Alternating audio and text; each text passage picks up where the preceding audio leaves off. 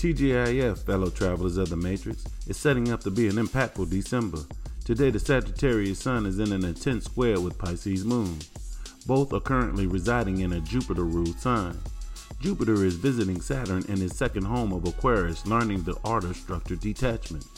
Speaking of Saturn, he's done well for himself being the owner of two houses.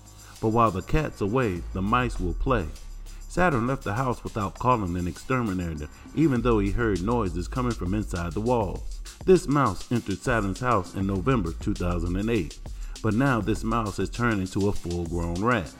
This rat, in the form of Pluto, has control of Capricorn while Saturn has his back turned in Aquarius. Pluto has called the crew of Extreme Home Makeover to come fix this house. The makeover specialist Venus is meeting with Pluto tomorrow to find out what changes Pluto has in mind. Venus will then retrograde back to Pluto on December 26 with her designs for the renovation. Hopefully, the job will be completed by February 28, 2022.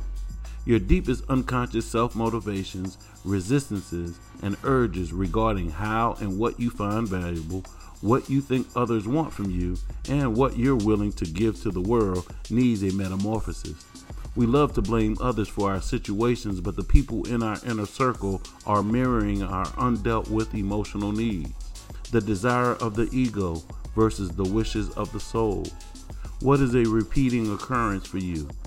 Do you have the power to transform this area of your life? It's time to recondition old unconscious emotional patterns. Learn a new way to express love.